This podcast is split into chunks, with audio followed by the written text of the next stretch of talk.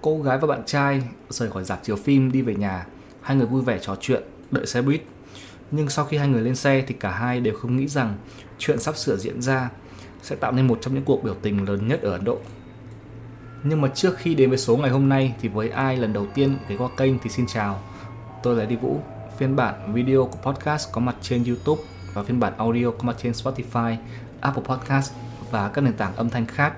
Đừng quên like, share, comment, đăng ký và bật nút chuông để không bỏ lỡ số tiếp theo. Email của podcast là hồ sơ vụ án podcast@gmail.com và email cá nhân của tôi đó là edivuofficial@gmail.com. Như nói ở số trước, tôi sắp sửa về Việt Nam đi chơi và phẫu thuật mũi, nên sau số này còn một số nữa, rồi tôi sẽ nghỉ ít nhất là 3 tuần để hồi phục. Giờ thì hãy cùng đến với số ngày hôm nay. GOT Singh sinh năm 1989 có bố mẹ và là con gái duy nhất trong ba người con. Jyoti lớn lên ở vùng Palam, Delhi, gần nơi bố cô làm việc ở gần sân bay. Ở Ấn Độ, tình trạng trọng nam khinh nữ những năm 90 vẫn khá cao. Nhưng khi Jyoti sinh ra, bố mẹ cô không thể kìm nén được hạnh phúc, mừng rỡ, ăn mừng. Nhiều người thấy lạ hỏi tại sao lại mừng rỡ, làm to chuyện như đẻ được con trai vậy. Bố mẹ của Jyoti chỉ nói rằng chúng tôi không quan trọng giới tính, miễn là con sinh ra khỏe mạnh là được. Ngay từ bé, GOT mong muốn trở thành bác sĩ, ước mơ hướng tới ngành y. Học hết lớp 12, GOT muốn thi vào trường y trở thành y tá, nhưng trượt bài thi và chuyển hướng học vật lý trị liệu. Gia đình của GOT không có nhiều tiền, nhưng bố mẹ quyết định ủng hộ giấc mơ nên bán đất để cho con học. GOT cũng làm bán thời gian ca đêm để kiếm tiền, học và chi tiêu. Ca làm thường từ 8 giờ tối tới 4 giờ sáng. Đôi khi GOT chỉ ngủ từ 3 tới 4 tiếng một ngày.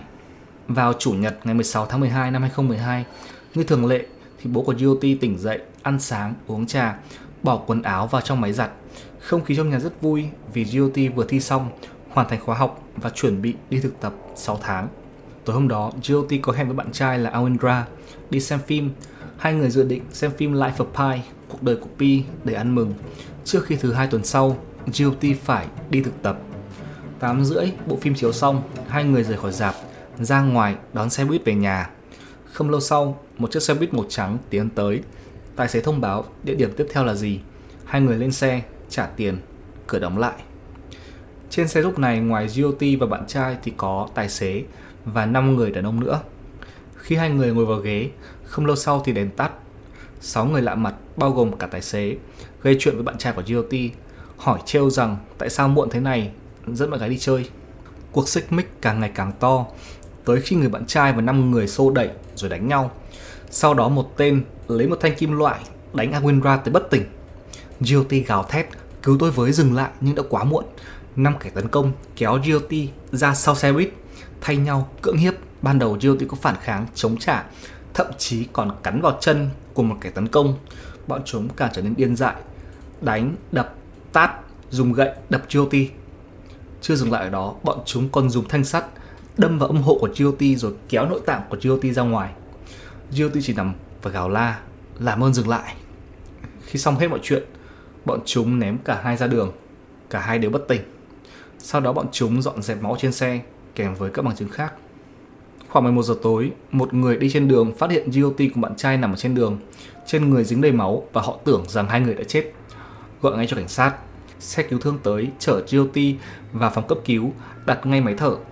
Trên người GOT có nhiều vết cắn, bầm tím, chấn thương nội tạng và chảy máu bên trong. Trong 3 ngày kể từ khi vụ tấn công, GOT phải trải qua 5 lần phẫu thuật và vẫn trong tình trạng nguy hiểm. Ngày 21, bác sĩ họp bàn tìm cách tốt nhất để chữa trị. Tới ngày 25 tháng 12, tình trạng trở nên xấu hơn. GOT sốt 39 độ và máu chảy ở bên trong. Sang ngày 26, 10 ngày sau vụ tấn công, các bác sĩ quyết định chuyển GOT tới Singapore tiếp tục chữa trị. Tới nơi thì tình trạng xấu hơn và GOT qua đời vào 4 giờ 45 phút sáng ngày 29 tháng 12 năm 2012. 24 giờ sau khi GOT bị tấn công, cảnh sát bắt đầu lần theo camera đường phố và tìm kẻ gây án. Dựa vào lời khai của nhân chứng, cảnh sát tìm được xe buýt màu trắng và tìm được 6 kẻ gây án. Ram Singh, 30 tuổi, là tài xế.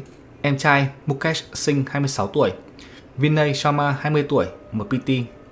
Pawan Gupta, 19 tuổi, bán hoa quả. Mohamed Afroz, 17 tuổi. Và Akshay Taku, 28 tuổi. Theo lời khai trước đó, cả nhóm ăn nhậu cùng nhau và trước khi tấn công GOT, chúng đã tấn công một người thợ mộc. Chúng dụ lên xe, đánh đập, cướp tiền và cướp điện thoại. Người thợ mộc sau đó tìm thấy ba người cảnh sát báo tin nhưng cảnh sát không làm gì vì vụ án xảy ra ở quận khác. Sau đó chúng tiếp tục lái xe thì phát hiện thấy GOT của bạn trai.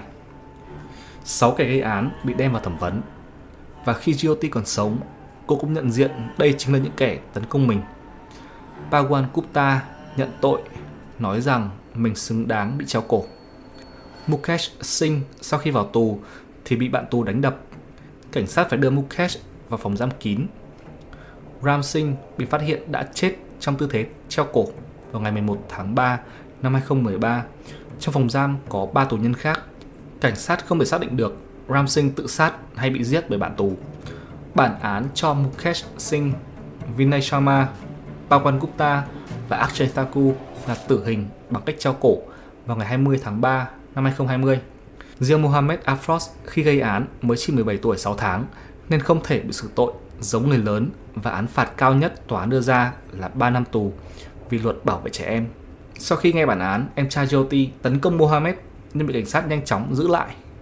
Mohamed được thả vào ngày 20 tháng 12 năm 2015.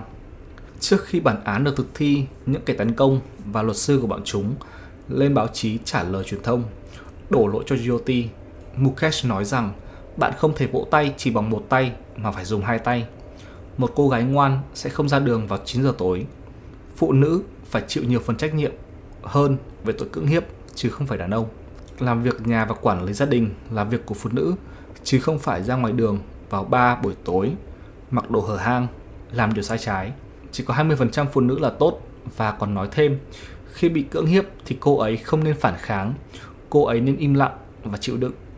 Nếu làm vậy, họ sẽ thả sau khi xong việc.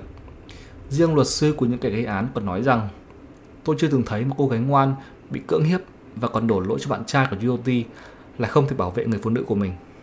Sau khi truyền thông đưa tin về câu chuyện của GOT, phụ nữ Ấn Độ đổ ra đường biểu tình. Họ biểu tình vì cách đối xử của nam giới với phụ nữ, cảm thấy bị chèn ép quá nhiều. Theo một số thống kê, thì cưỡng hiếp xếp hạng thứ tư trong những tội ác liên quan tới phụ nữ ở Ấn Độ. Vào năm 2021, số liệu cho thấy rằng có 31.677 vụ cưỡng hiếp diễn ra và khoảng 86 vụ diễn ra hàng ngày. Đó là tất cả những gì chúng ta có cho câu chuyện ngày hôm nay. Suy nghĩ của bạn là gì?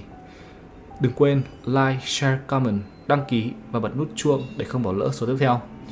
Email của podcast là hồ sơ vụ án podcast a gmail.com và email cá nhân của tôi đó là edivooofficial a gmail.com.